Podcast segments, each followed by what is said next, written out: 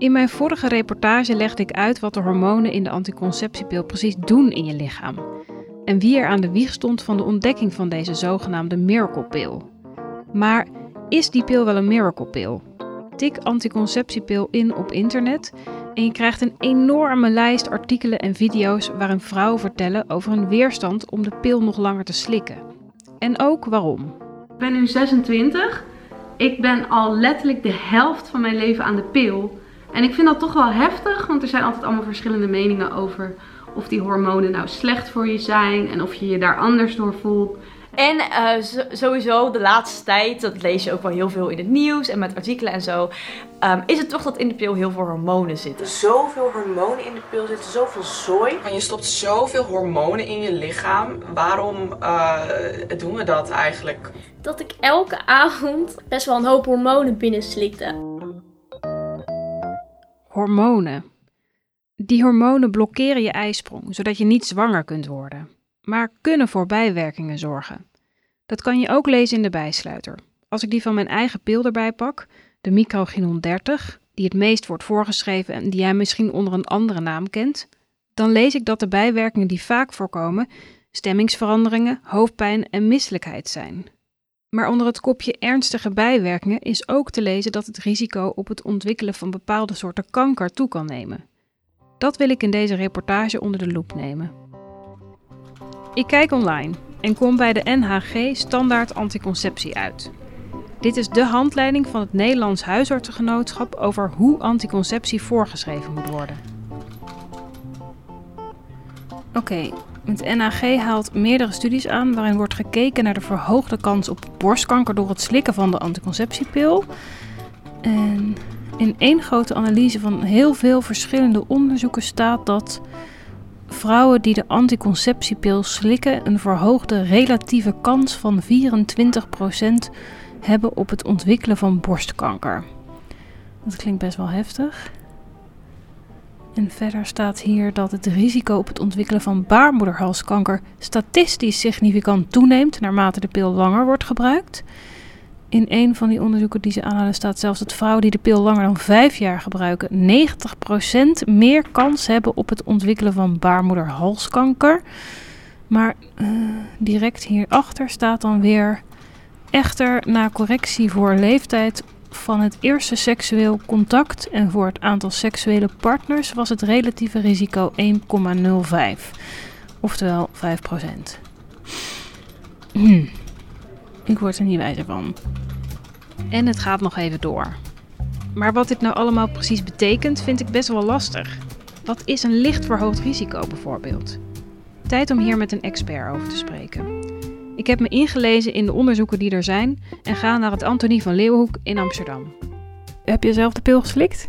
Ja, ja, natuurlijk, ja. Ik was uh, de generatie die er ontzettend veel plezier van heeft gehad. Dit is Matti Rokus, epidemioloog. Matti doet sinds de jaren 80 onderzoek naar de pil en borstkanker. En dat kan je met terugwerkende kracht doen of je kan het met vooruitkijkende blik doen. Met terugwerkende kracht ga je uit van de ziekte. Dus je vergelijkt twee groepen met en zonder kanker en je vraagt terug naar het pilgebruik. Vooruitkijkend begin je met het pilgebruik en je wacht af wie er kanker krijgen. En wat is uit die onderzoeken gebleken? Dat het uh, gebruik van de pil tot een uh, 20 tot 28 procent hoger risico op borstkanker leidt tijdens het gebruik. En als je er weer mee stopt, dat dat langzaam, dus over de tien jaar daarna, weg hebt. In het kort, in veel wetenschappelijke publicaties wordt dus dit dus bevestigd. Dat hele grote meta-onderzoek uit 96 heeft, heeft ook een verband aangetoond. Maar er is ook heel recent een Deens onderzoek geweest die uh, uit 2017, waar 1,8 miljoen vrouwen zijn gevolgd voor bijna 11 jaar. En daar staat dat het relatieve risico op het ontwikkelen van borstkanker met het slikken van de pil gemiddeld 20% verhoogd is. En uh, als je de pil langer slikt dan 10 jaar, wat bij mij het geval is, dan is het met 38% verhoogd. Dus ik heb 38% meer kans op het ontwikkelen van borstkanker. Ja, daar schrik je misschien van. Um, maar als je dat in het licht stelt van een pakje sigaretten roken en longkanker, dan heb je dus over eh, niet 38 procent, maar 21 keer. Dus 2100 procent hoger risico. Ja, als je een pakje per dag rookt, heb je echt een kans op het ontwikkelen van longkanker. Dat weten we. Maar dit stelt me nog niet helemaal gerust. Eerste vraag: hoe kunnen hormonen in de pil überhaupt invloed hebben op het ontwikkelen van borstkanker? Ehm, en je zou dit ook met een. Ik verplaats me een verdieping naar boven en ga op bezoek bij Wilbert Zwart, fundamenteel onderzoeker gespecialiseerd in hormonale tumoren. Hij laat me bij binnenkomst zijn uitvergrote 3D-print zien van een oestrogeenreceptor. Kijk in de app als je die wilt zien. Ik word een nerd van de redactie genoemd, maar ik denk dat ik hier nog te maken heb met een veel grotere Oh ja, nerd. hoor. ja, maar dat moet ook. Wilbert legt uit dat bepaalde tumoren gevoelig zijn voor hormonen. Je weet wel. Post via het bloed, zoals de gynaecoloog het in mijn vorige reportage noemde. kunnen andere eiwitten worden gebonden. Van de 100 patiënten die een tumor in de borst hebben, zijn er ongeveer 75 gevoelig voor het hormoon oestrogeen.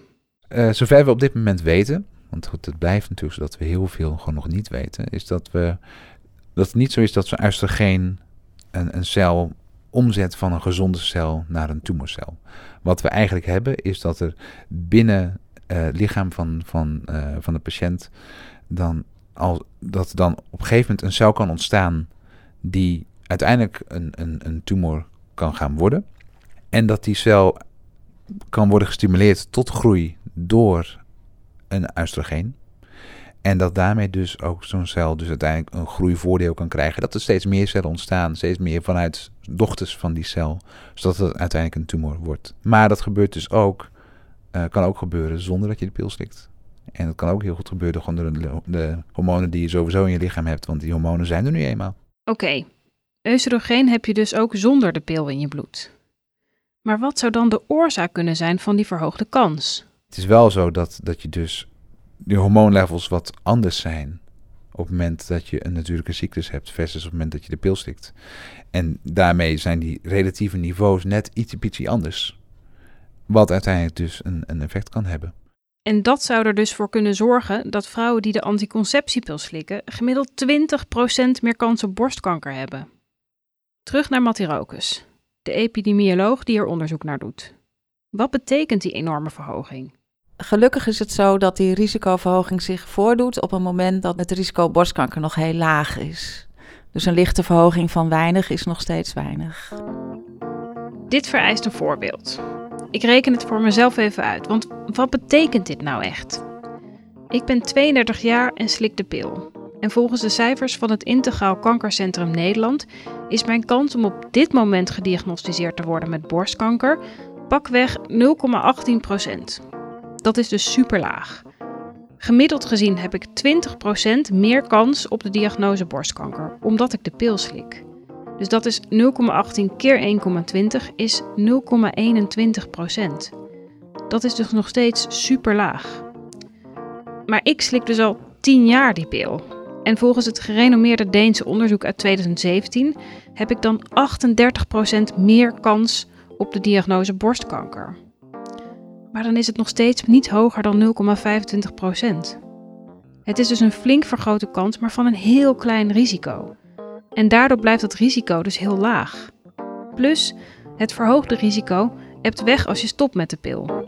Dus ja, dan heb je het echt nergens over. Ehm, de kans dat je van je fiets valt en iemand over je heen rijdt is dan uh, waarschijnlijk groter. Dus het zijn nu niet risico's waar je rekening mee moet houden. Um, en dat is ook totaal anders dan met roken en longkanker. Helaas kan je zeggen.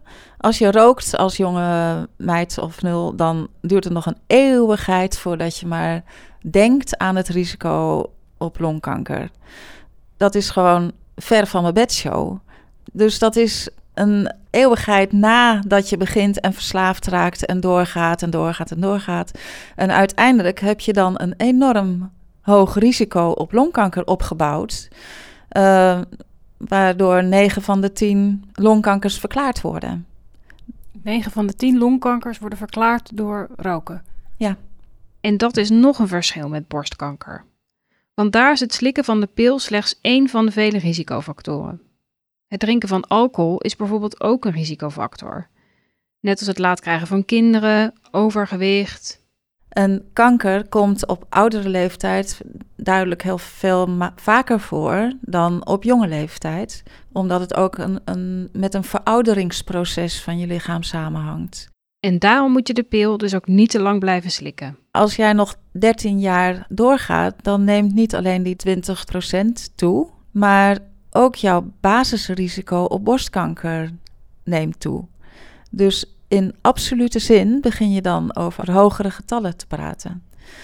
Kortom, als je jong bent en je gebruikt pil, niks aan de hand. Maar als je ouder wordt en je gaat eindeloos door, dan begint het misschien wel aan te tikken. En, um, en ouder worden, waar moet ik aan denken? Welke leeftijd? Ja, het is een glijdende schaal. Um, ik zou zeggen boven de 35. Ga op een gegeven moment dus een keer langs bij de huisarts. Ik heb het nu trouwens vooral over borstkanker. Maar zoals ik in mijn research eerder ontdekte, de pil verhoogt ook licht de kans op baarmoederhalskanker. Maar ook hier geldt, je basisrisico in de periode dat je de pil slikt is laag. En zelfs met een fix verhoogde kans blijft dit laag. En dan nu iets leuks. De pil beschermt je ook, namelijk tegen eierstok- en baarmoederkanker. In het i'tje rechtsboven in de app zet ik wat artikelen die er dieper op ingaan. En duizelt het je nu ook? Het is wat kort door de bocht, maar zeg Mattie. Maar tot nu toe zijn alle berekeningen komt echt, echt erop neer dat als het, het effect van de pil op die vier tumoren bij elkaar optelt, dat het dus uiteindelijk zo'n beetje op nul belandt. Geen verhoogd en geen verlaagd. Dus je hebt eigenlijk geen voordeel, maar je hoeft ook niet bang te zijn per se dat je er kanker van krijgt. Conclusie: je kan de pil dus met een gerust hart blijven slikken, zegt Mattie. Maar vanaf je 35ste is het slim om te kijken naar babyblokkers zonder hormonen. Dat was me nog eens een uitzoekklus. Best ingewikkeld allemaal. De volgende keer duik ik in nog zo'n hersenkraker. Libido.